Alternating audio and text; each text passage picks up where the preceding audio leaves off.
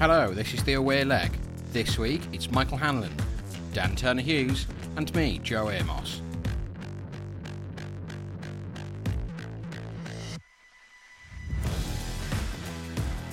The longest ever Premier League season is finally over, and we take a look at the top four.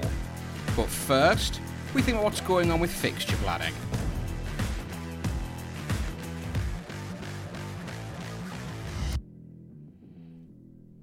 Hello, gents. How are we, Michael? I'm good, mate. How are you?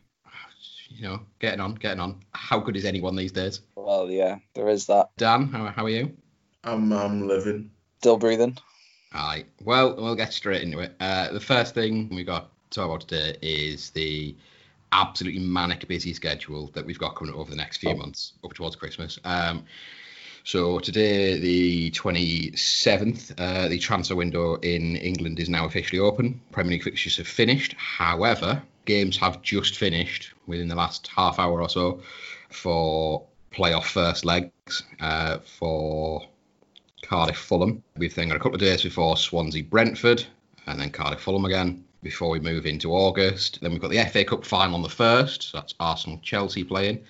I believe, and again, this is, I feel this can't be true from the research, it is. The Scottish Premiership also starts on the 1st. I'm aware they didn't finish their season, but they also do currently still have debates on who actually is in that league because of some odd voting system involving Dundee. We won't get into that fully. The final day of the Serie A season, Juventus are already champions, but it's now, as it was the Premier League, a race to see who finishes in the top four. Um, the Spanish transfer window and the Championship player finals are on the 4th. Then, to make it even worse. Then on Wednesday the 5th and Thursday the 6th, you've got four Europa League games in each bracket. Then the 7th and the 8th, you've got Champions League games Juve against Lyon, Man City against Real Madrid in their second legs. Bayern, Chelsea, Barca, Napoli, their second legs. You've then, at the same time as that, got Champions League qualifying preliminaries, but Europa League quarterfinals, Champions League semi-finals. The only days we've got off in August where there is no football no major football. I believe there's still going to be Scottish League games and I think League of Ireland games. I think are going on, but you know, sorry for anyone who's a fan of them, but uh, does anyone really care? So yeah, it's the third, the twentieth, the twenty-second, the twenty-fourth, and the twenty-seventh, twenty-eighth, and 29th are the only days there isn't being a major game of football being played. However, there is also still transfer windows open at that point, so it's absolutely anybody's guess what's going on because obviously anyone who signed now in the transfer windows won't be able to play in the Champions League remaining fixtures for this season because of how the registration works. I think Timo Werner will not be playing for either Leipzig or Chelsea in the remaining games. I don't know. I don't think we've ever seen anything like this in the way that. Well, obviously we haven't seen anything like this current situation. You'd think they'd have, have like had some sort of contingency plans should something like this had happened if that like something from FIFA or you UEFA or any of the kind of federations, they should have had something like yes, football's not the be all and end all. It's just been an absolute kind of mess. It seems like they're making it up as they go along. They don't have clues what's going on. Who I honestly think that Timo Werner could probably turn up at Chelsea in the Champions League, and they'll just go, ah, you know what, go on then, have a go, knock yourself out, kid. I think part of the reason that we've got in a really complicated situation with it all is that everyone wants to have the games played, everyone wants to finish these competitions and get them done. So my biggest issue is, however, given that football was cancelled practically in March you've had several months to kind of work out what the hell you're doing. Yeah. You have plenty of time to work out to kind of go like, right, if football, do, if we do finish the season, we're gonna, when are we going to finish it? How are we going to finish it? Let's get these calendars sorted out, rather than ending up in a situation where, because there has already been conversations and talks and requests from certain Premier League clubs, I think major ones are Liverpool and Manchester City, about playing their youth teams, their actual youth players who are not registered as first team players in cup competitions, particularly in earlier rounds, because they have absolutely no idea how many fixtures they're going to have to play. So Manchester City and Liverpool are two major ones who will probably be competing for a title, still wanting to play a top quality game every week when yeah. the Premier League restarts in less than seven weeks ish. They'll then have yeah. two cup competitions. There'll be a community shield at some point. God only knows when that's going to happen. It's baffling how on earth anyone has got in this situation where you have this many games all happening near enough at the same time. Yeah, no one wants to drop their competition. Obviously, UEFA will say, no, you've got to play the Champions League and Premier League will say, well, it's Premier League, and FA will go, well, we want the cup competition to carry on, but something's got to give somewhere, surely. Yeah, for sure. Like I do with the community Shield. Like there's no point in that. Have it in December around Christmas time, or wait until the end of this coming season to have it. I get that it's a nice pre-season game that people sometimes take seriously, but it's going to be Liverpool versus Arsenal or Chelsea. It's for the fans. It's for it's for people to see the team at Wembley. Like they might not have got to the FA Cup final or whatever it's for them to kind of have that chance to see their team play at Wembley. Yeah, it's, it's a day out rather than a competitive fixture, isn't it? It's not the whole. It's like a light-hearted kind of. The whole thing about it was it was the charity shield. It was a game Mm. where they all the proceeds of that game went to a charity, and I think it was the Ronald McDonald Houses charity or whatever that they set up. And but at this moment in time, it just seems a little bit pointless because the money that would usually come in from the 90,000 people at Wembley isn't going to be coming in. It's well, it's the same with a lot of, like you said, the, with uh, the community shield. A lot of these uh, super cups, so it's you know the winner of the league and the winner of the cup sort of thing. Um, a lot of them feel almost redundant now because, uh, like, uh, like UEFA's got theirs scheduled in, for, so it's the Europa League winner and the Champions League winner scheduled in for September the twenty fourth, which. Yeah, fine. Germany's got their scheduled in as the DFL Super Cup for the 30th of September, which yeah, fine. But if Bayern Munich, if Bayern Munich wins the wins the Champions League, they're going to be tired for that one. Particularly given when you, especially when you've then got international fixtures, because you've then got the Nations League, which starts in the beginning of September. So you're going to have certain players who are going to be so exhausted. I just don't understand why they're trying to rush back international football. Yeah, I get that we've got an international competition coming up and we've got the World Cup in how many years, but it's like you're asking for trouble. This situation that's going on in the world hasn't gone away yet. No, it, it does. It does feel like we're very much Right. kind of just going. Well, we've got to get this going again because we have to. It's football. People love football. Yes, but it's the No. least. It's the most important thing that doesn't matter. The fact that they're on about letting people back into stadiums like in October. Well, the French Cup, the Coupe de France, was on Friday with fans in the stadium. It was a slightly more limited number of fans. It wasn't a packed out stadium, but there were fans in the stadium. There were fans in the ground. I have no, I had no problem with them finishing the Premier League games behind closed doors, and I assume the Champions League will be very similar. I actually quite enjoyed it.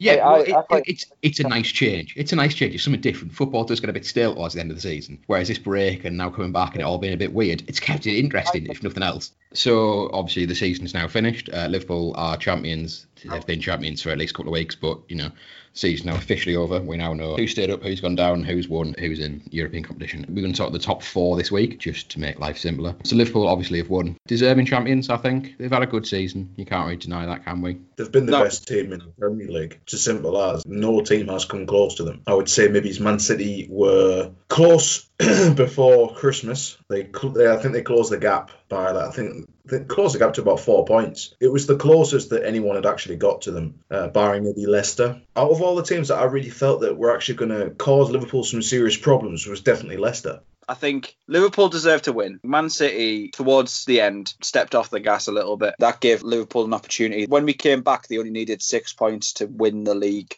Only people who could have messed it up for Liverpool this season was Liverpool. And how many times have Liverpool done that? I wish that they didn't happen this way so they could actually raise that title up high how they should have and deserved to. It Not is, in it is a shame that this season will always have slight asterisks next to it, considering that Liverpool have had a frankly incredible season. There's there's no questions for that one. They've obviously been the best, one of the best teams in Europe, if not the best team in Europe. Klopp speaks to the fans and for the fans. It's been years since Liverpool have had a manager that does that. The fact Since that he was like, Dalglish. When, when, he, when he came back, not so much, but initially, but that was before the Premier League era. That was when they were dominant. but before. it was still, you know, Division One Premier League. It's still the same thing. It's just another name game so obviously, Dan, you mentioned uh, Ken Dalglish, uh, and Mike, you mentioned Liverpool making mistakes, and it would cost Liverpool the title. Liverpool, we obviously remember the uh, the Steven Gerrard incident a few years ago, where it was the closest they'd been to winning a title, aside from last year, where they were one point out of it. But did anyone really see City dropping that point? The last time Liverpool were crowned champions of the First Division was in the 1989-1990 season, with a goal difference of plus 41, which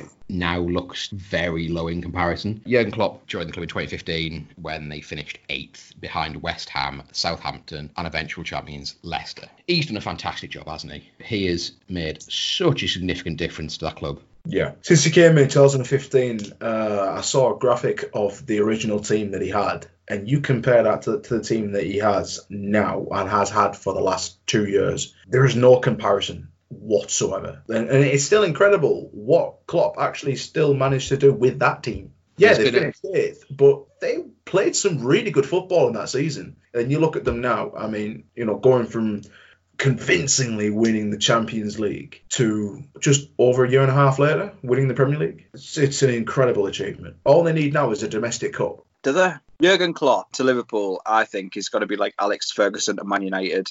Me personally, as a, as a football fan, I'm not a massive Liverpool fan. I've enjoyed the way they've played football this season. You look at Liverpool as a football club, as a, as a whole entity, and you think with those fans, with that stadium, with that manager, with that squad, the possibilities are endless. Jurgen Klopp has this knack of making teams better. Borussia Dortmund were a good team. They had good players, but he took them to the next level. For me, football managers don't get as much credit, especially in the Premier League. a, lot of the recruitment at Liverpool throughout the last few years has not been solely down to Klopp. There was a couple of years ago a big overhaul, and they went in a lot more focused with analytics and data, which I think served them very well. Their recruitment obviously has been exceptional, particularly the last couple of years. I can't really think of a player they've signed who's been a, really kind of been a bit of a waste. Lazar Markovic comes to mind. I'm pretty sure that he was signed before Klopp got there, though. I think what the whole kind of for me, the Klopp. best manager in the Premier League is what he does with these bit part players. Let's take Divock Origi for one example. Origi for me is like the generic super sub. Comes on, he'll bang a goal in out of Cha- He nowhere. was so important in the Champions League win last year, just Oh, coming out with God. goals from absolutely nowhere. The recruitment has been exceptional. Uh, We've got the stat here of only seven players from Klopp's the season he first joined, been regular players this season, being Dejan Lovren, Joe Gomez, James Milner, Jordan Henderson, Adam Lallana, Roberto Firmino, and Divock Origi. I, I didn't realise that Roberto Firmino was already at the club before Klopp. That hadn't occurred to me. I hadn't thought about that. When Klopp arrived, Firmino was kind of this side player. No one really thinking about him. You know, it was, it was a lot more focused on you know Balotelli or Benteke or whoever else they brought in. You know these you know these much bigger, physically stronger strikers.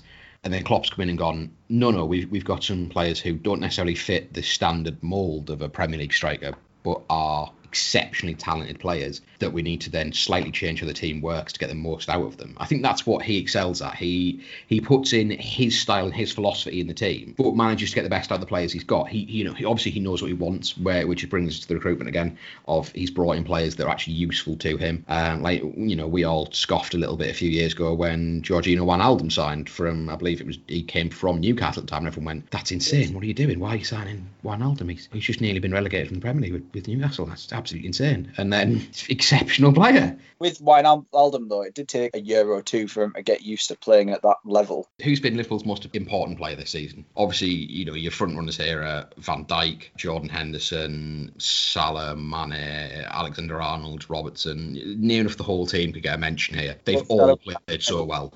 The player for me that's been the most important for Liverpool, Virgil van Dijk. Because without him, that back four would not have become the brick wall that it became. The other player for me that has been the glue that held that team together since they lost to Real Madrid has been James Milner. Because James Milner did a job every single time Klopp asked him to do something that was probably out of his comfort zone, play like right back, left back during an in, a bit of an injury crisis, and then in the midfield as well. It's James Milner. Mike, for you, who have you got? Henderson, when he wasn't in the in the team, they lost. Obviously, Jordan Henderson on Friday morning uh, was named the uh, Football Writers Association Footballer of the Year in front of De Bruyne and Marcus Rashford. Obviously, Yeah. that award isn't purely down to on pitch uh, performances, it is down to everything else as well. If you just said to me when he's first signed for Jordan Henderson is going to lift the Premier League title, I'd, I'd have laughed. When they signed Wijnaldum, we scoffed. When they signed Henderson, we scoffed. I got it. Like I understood. Like Gerrard was coming to the end of his career, they needed someone to f- fill that slip-shaped gap, and he seemed like the natural fit. And he has, and he's still. And it's like it was. I think it was Brendan Rodgers who wanted to offload him, and he was devastated. One of the biggest credits to Jordan Henderson is commitment and dedication that That's- man has. He's, he is so so enthusiastic's not even the word. I think more than anyone, like he's had a couple of sort of niggling injuries, which is why he was out the team for a short while uh, when Yeah. things did start to go a little bit south, and they did go out the cups and they did go out the Champions League, and and like from you know from all reports and from you know his other teammates talking about and whatnot, the effort and the work he puts in at getting back on that pitch and getting back in that squad and to make to get his team to that title to really just push them forward. I, I- yeah, I don't think that can really be understated. Is how important Never that part of his game is. anything about him grumbling about not being in the team or grumbling about Yeah. being content with his role. I think that if you, yes, I think I agree with you about Milner, Dan.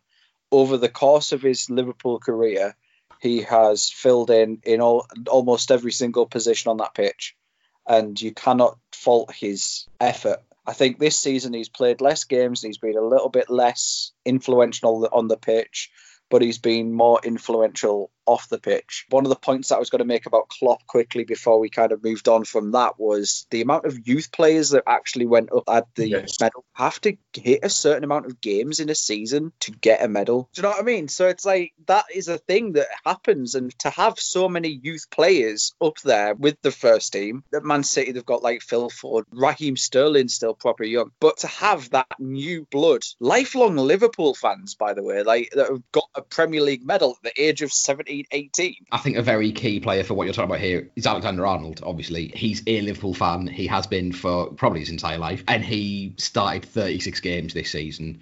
Is Liverpool's highest assist earner this season with 13. That's crazy for a right. And as a fullback, it's incredible. To be fair, their second highest assister this season is Andy Robertson on 12. It clearly shows how they play, if nothing else. But even even on the last day of the season, the last game of the season, yeah, it was a game that they didn't need to win. It didn't really matter. It was a bit of a throwaway game. Klopp decided not to start Alexander Arnold. He did play, he came on, but he didn't start him. They've got five subs now, they can use them. And instead, he started Neco Williams. Just some going back onto what Mike was saying about Jordan Henderson, he is the consummate professional. He, he's a likable guy as well. Like, he's always very polite to people, and he's always got the time. He'll always make the time. Mm. But on the football pitch, he. Trent Alexander-Arnold, Andy Robertson are three of those guys, along with James Milner, who put their work in week in, week out. You want them on your team, as well as the fact that Trent and Andy Robertson are two of the best wing backs in the Premier League, if not the world. Andy Robertson signed from Hull. Andy Robertson's story of how he ended up at Liverpool is insane. Basically, uh, wanting to stop playing football and get a job that actually pays better wage, given that it just wasn't working out for him, and he got released, ended up at Hull, and then then got signed for Liverpool, and everyone was like. Who the Yeah. hell's this weird Scottish kid signing from Hull? Like again, one of those signings that we all kind of went, "What's this about?" Like Wijnaldum, Yeah. like Jordan Henderson, like all these others. There's been like there hasn't been that many, even to a certain extent, even Mohamed Salah, because everyone was like, "Well, he hmm. kind of flopped at Chelsea a little bit, didn't he?" Like, yeah, well, he's he's fine, but he's not special, sort of thing. And then and they come out the gate and they're absolutely exceptional. I think there's only the only diamonds I can think of that were that were really obvious. Like, nah, they're going to be they're going to be really important, really really good players. Were Van Dijk, Alisson, who obviously who came for a lot of money from Roma, Sadio Mane, and to a certain extent Naby Keita. And then Naby Keita is the only one I can really say has been almost disappointing. He's still been good. He's not been terrible by no means, but he's not Do you know quite up what? to the scratch of the other three. I know that we could probably end up talking about the, the entire Liverpool team from top to bottom. I think one of the players that was has been also a little bit overlooked as well to his quality is Fabinho. Like we said with everyone, everyone in that squad this this season has really done a job and has done what they've been asked to mm-hmm. do, which I think is credit to to Klopp more than anyone else, really, for that. Of Absolutely. players, Yeah. you know, he's got a group of players there who, whether it's down to recruitment or stylizing or whether just having belief in the manager, you know, he asks them to jump, they say how high, and jobs get done, things happen. So yeah, so Liverpool obviously deserving winners. Now, for a lot of clubs, coming in comfortably second, you know, 15 points ahead of third Premier League season, w- w- you know, would be a good season for a lot of clubs, but. For City, it's a bit different. You know, there were, there were some high expectations for Manchester City, who obviously won the uh, the League Cup, the Carabao Cup, One of the things that I did notice about that semi final was how unbelievably dejected and fed up Kevin De Bruyne looked with Man City and actually being there. Now, it, I could be wrong, but when you look at his body language, with how much effort he was putting in, and then you see just how little they were producing at the uh, after he was putting key passes through that destroyed our defence on many occasions. He wanted the match to be over.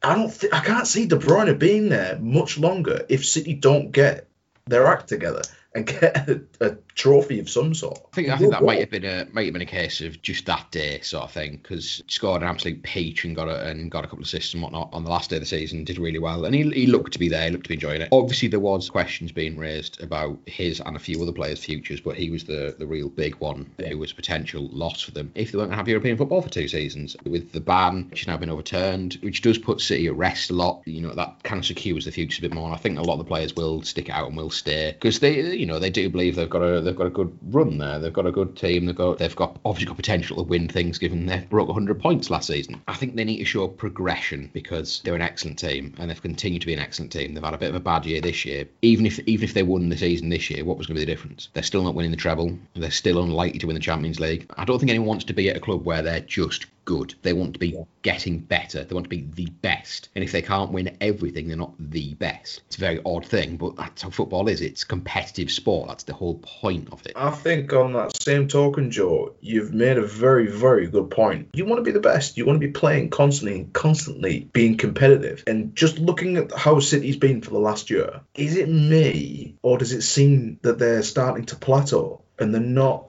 getting much better than they actually are, especially with them losing David Silva. I think this season is going to be an outlier. We'll see going forward in the next season and with the remaining Champions League fixtures this season, because obviously they did have the European ban hanging over them for a lot of this season, and then obviously they had the injury problems uh, in defence and everything went a little bit south. Liverpool kind of started to pull away from the league. I think there was might well have been a feeling earlier on the season of like, oh, you know, what's the point? Like we're not getting anything out of this. You know, the defence is a bit leaky because we've lost Laporte, and you know, I wouldn't feel comfortable making a firm sort of call on that one and saying like there are clearly problems at Man City. But I think it's definitely worth something worth keeping an eye on. Liverpool having such an excellent season, being so good, I think is the best thing that could happen for City because now they've actually got a challenge. They've got competition. It's yeah. not like oh we're going to walk away with this every year. We did mention it. City have had a lot of defensive problems this year with injuries. Fernandinho, around as being a very important person in City's midfield, started 24 games at centre back this season and only two yeah. in midfield because they just haven't had anyone. Well, okay, you've lost Kompany, but you shouldn't have to put centre midfielders at centre back. Premier League champions. Like, how are you getting caught out? When you know when you've got as much money as you do, when you are consistently good, when you've won the title two years in a row, you shouldn't be in a position where you can't bring a centre back in. Someone to fill a gap, if nothing else. Get Nathan Ake from Bournemouth. Like, why weren't they trying to get someone of like that level? These problems weren't like they were consistent throughout the season. If I'm Guardiola and I'm looking at my squad and I'm trying to come up with like a shopping list, uh, something that really concerns me with City's recruitment in the minute is the constant talk of needing a left back. City have spent hundreds of millions on left backs.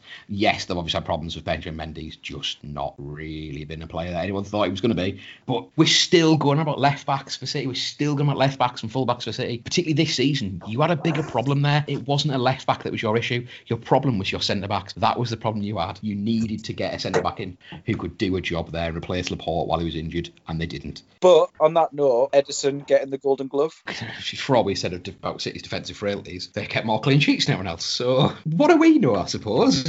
a lot of City's clean sheets and a lot of them have come at the end of the season after the restart when Laporte's been fresh and everyone's been back, where they have been best team in the world in some of those games where they've brushing teams aside. They were phenomenal in some of those games. But that's when you've got a full squad. Say, but when you've got a decent keeper behind you, it almost doesn't matter who's in front. Moving on from City's defence into the midfield, Rodri, who I think has shown this season that he actually can be the successor to Fernandinho, who's obviously getting on a bit now. He's had a very good season. He's made the most passes per 90 in the club for this season, most accurate long passes per 90, most accurate short passes per 90 of, of any City player who's made more than 15 appearances. He's been good. He's been a solid midfielder. He's played a bit defensively. He has covered that defence a little bit while it has been a bit frail. I think he's done a good job doing what he's been brought in to do. Any anything anything more anyone wants to really say about Rodri and uh, the midfield before we move on to the two biggest names in the midfield for Man City? He's definitely come in and done a job that was required of him. I think we can safely say that. Whenever I've seen Rodri play, he's always been quite a defensive force for the midfield. He could quite seamlessly take over from Fernandinho. Other than that, there's not really a whole lot to say about Rodri. He's yeah, very he's, much a role player. He's fairly understated, players go. Um, one of the more important players for this season for Man City has also been Kevin De Bruyne, who has won the Playmaker Award. Is that what they're calling it these days? Got Yeah, the most assists. so. Equalled Thierry Henry's record of 20 assists. He's made the most key passes per 90 in terms of actual scoring opportunities. Moving on to another attacking midfielder who will not be with City next season. Played his final game yesterday for them. David Silva, who's made 434 appearances for City in all competitions, won 14 trophies, been four league titles, two FA Cups, five League Cups, and three Community Shields. He's had a handful of individual awards, PFA Team of the Year twice. Uh, he's been Man City's Player of the Season and City's Players Player of the Season once. How highly rated and how highly lauded should David Silva's contributions to City be held? The man deserves a statue. That's how highly I rate David Silva. since City's takeover, I think he's been one of the most important players going. We've seen this season how important Kompany was to that squad. I think the shame here is that we won't see such a big impact next season without David Silva. His No. position is covered by De Bruyne and Bernardo Silva. The replacements have been brought in to replace him. They've planned for that future already. But yeah, he's so ex. David Silva, I think he's almost overlooked in a case of great plays in the Premier League because he is so understated, particularly in that City squad just shortly after the takeover when they really took off. Where obviously, you know, you've got these big personalities in the team. You know, you've got Tevez was around at that time. You've got Balotelli in there. I think David Silva very much is understated in just talk the press that off. Like like we said about Jordan Henderson, he's kind of there, and you don't really hear complaints. You don't hear really hear gripes. You know, he does a fantastic job and has done for City for a long time now. I'll be interested to see where he goes next. I, I don't think anyone would begrudge him going somewhere to earn a boatload of cash. Oh, God, yeah. Mike, any addition to? For me, I think David Silva is the best Premier League midfielder of the last 10 years. Very hard pressed to find a more consistent player in the Premier League than David Silva. Moving across Manchester to United. It's a weird season for Man United who finished third, despite the fact that before Christmas, I had Ole Gunnar Solskjaer lined up to be sacked before Christmas, before the new Yeah. year. Never mind coming third and getting Champions League football. It's a hell of a turnaround, given they uh, they won eight out of their first 20 games. Eight. He inherited problems, but he's done exactly that. He's turned it around and got Man United in the top four, in third. And Man United have done themselves a service by bringing in Bruno Fernandes, who for me reminds me quite a bit of Paul Scholes. They've needed that playmaker for quite well- a few years now. I, I think I think Solskjaer is going to be a mainstay for Manchester United for quite some years. it's an incredible turnaround, particularly after the restart. They've been incredible, which will lead us on Bruno Fernandes. Given they lost one game in their last 15, United have played 17 games since signing him in January. His first game was in February. He started 14 of those 17 games, and they've not lost a single one. Been sublime. He's been the absolute catalyst for that team Mhm. to really go on and do, frankly, some really good football. I'm not a Manchester United fan. and I will usually slate Manchester United as being a little bit dull, a little bit boring, because that's my experience of Man United. I'm a fairly recent football fan. My knowledge of football doesn't really exist before 2010. Bruno Fernandes being brought in. You've had Marcus Rashford and Mason Greenwood playing extraordinarily well. They've been excellent. Question I want to ask you two, have got much more knowledge of actually playing football than I do. A lot of people have lauded the fact of how two-footed Mason Greenwood is. How important is that as a skill for a player? For a forward, I think it's invaluable. Like, if your job is to score goals, you want to be scoring goals. Doesn't matter if it's left foot, right foot, head. Like, I get the Mason Greenwood hype. I think that he needs to be nurtured. I like Rashford, but I always feel that players that kind of just break straight into like these bigger teams, like yeah, Rashfords, yeah, Greenwoods, your Foden, your Mounts. I mean, those players. Like, I think Ryan Kent's going to be brilliant if he stays at Liverpool. I think he's going to be amazing. If he goes to Rangers, I think that might stunt his growth season on loan. Either Rangers, but I always feel a little bit suspect at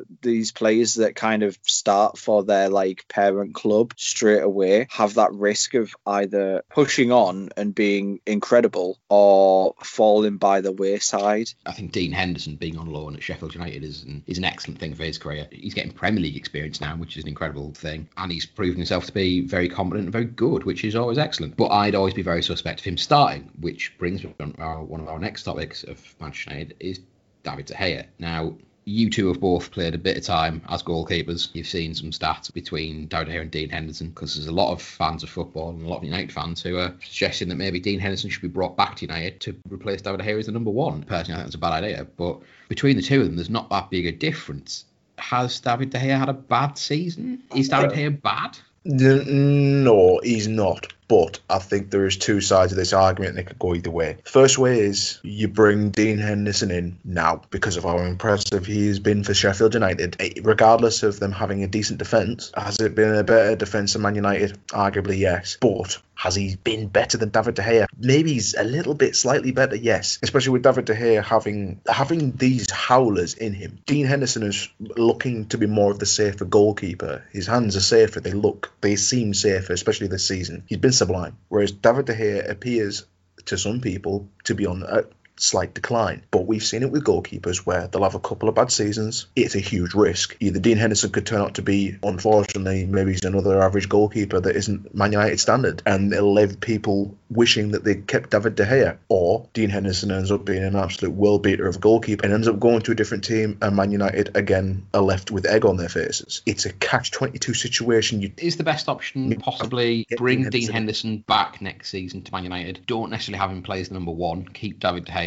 playing as number one, but have Dean Henderson wait in the wings. So if David De does get a bad run of form or maybe picks up an injury, you know, as we've seen with other keepers, to then have a really good keeper to step in in that gap. They've got Sergio Romero. My opinion on David De Gea and Dean Henderson is De Gea doesn't look interested. He looks a little bit frustrated as the ball kind of creaks under his hands and or, or, or off his face and into the net. He, it looks like he's dejected. He's not happy where he is. I think De Gea needs a new challenge. I don't think that Henderson should be Man United goalkeeper. If I was Chris Wilder, what I would do is I would go to Ole Gunnar Solskjaer with a blank check and going, how much? You've just secured Premier League football for the next season. You've got Sander Berge. You've got a decent team. If you lose Henderson, your team falls apart. He's such a key feature of that team. I think Sheffield want to keep hold of him. But what I do Yeah. to entice United to kind of part ways is insert a buyback clause.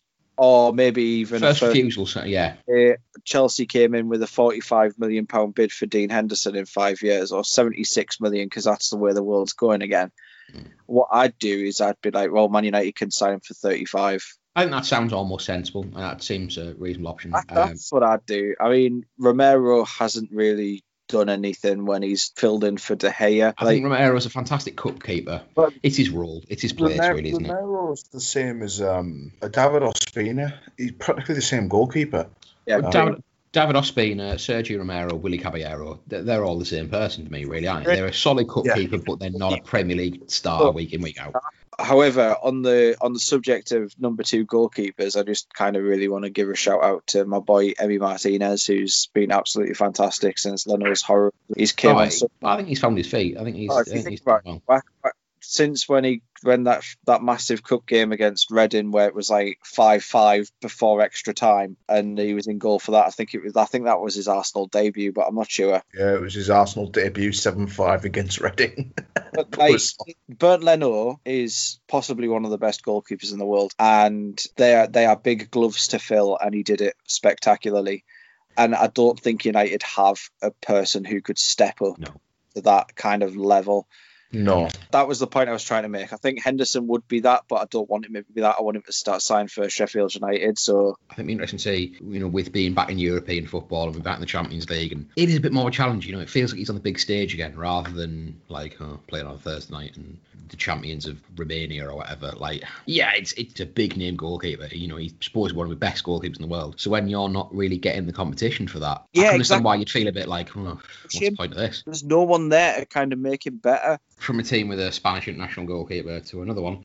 Chelsea came in fourth, lost the top four. Arguably a much more questionable than De Gea this season. Kepa Arrizabalaga.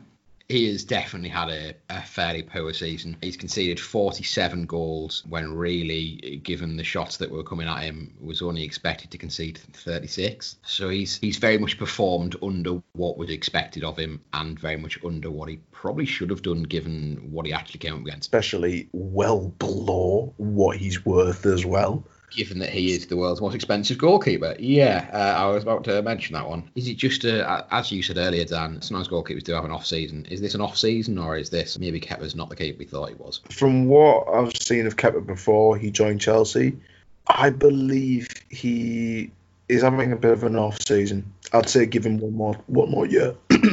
I'd say give him one more year, but whether Frank Lampard will have the patience with his attitude is an entirely different question uh, Yeah, altogether. he had problems while Maurizio Sarri was Chelsea manager last season. I think the, the bigger problem here could be how Kepa feels about playing football in England rather than his ability as a goalkeeper. For what Chelsea paid for him, it's it's just it's not even comparable how bad he's been. Uh, but Chelsea have a habit of signing overpriced Spanish players, though. Well, Chelsea actually haven't been very poor this season. You know, they've been fairly good. Expectations for Chelsea were, were fairly low this season. To finish fourth and get Champions League football, I think is a fair achievement for them.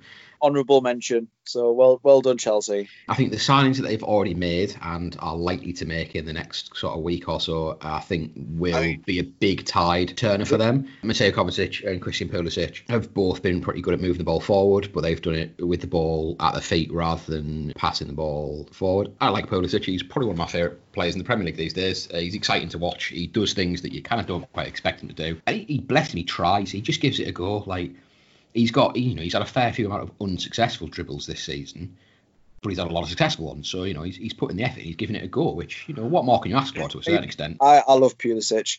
I think Pulisic, Havertz, and Werner in a top like attacking four. And Hakim Ziyech, and Hakim Ziyech. Exactly in the middle. It's Yeah. like what on That's a dangerous How would team. they put the money on Chelsea to win the league now? They've got to win a seven-five every week. I'm very excited for next season because theoretically the signs that are going to be coming through with Chelsea, Man United look like they could be really quite a good force. Liverpool obviously being excellent and Man City being pretty excellent. I think you could have a real proper title race next season, and that's going to be a real nice change. Obviously, last year we had the the close finish between City and Liverpool. Which was which was nice and which was exciting, but oh, I've, I want a good top four title race. I want to see them all trading points and trading wins, and there being like three points in it. Or I want a title race like the relegation race this season. So uh, there's another another Chelsea player uh, who potentially is linking into transfers that we I don't vaguely know. mentioned. Um, that I kind of want to mention, um, which is Willian, who hasn't signed who, as far as I'm aware, has not signed the new contract.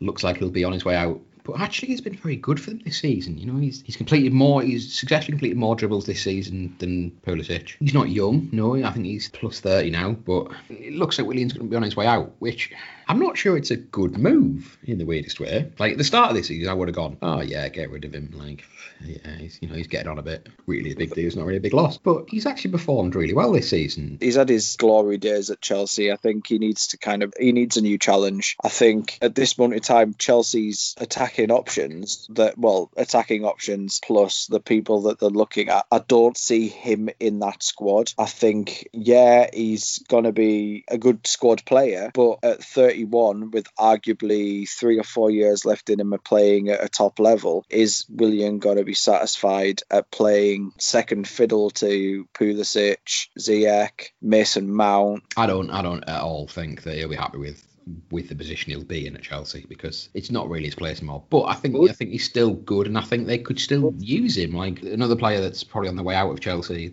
that has, has been a fairly reasonable performer. I don't think it's too much of a worry as much as Willian.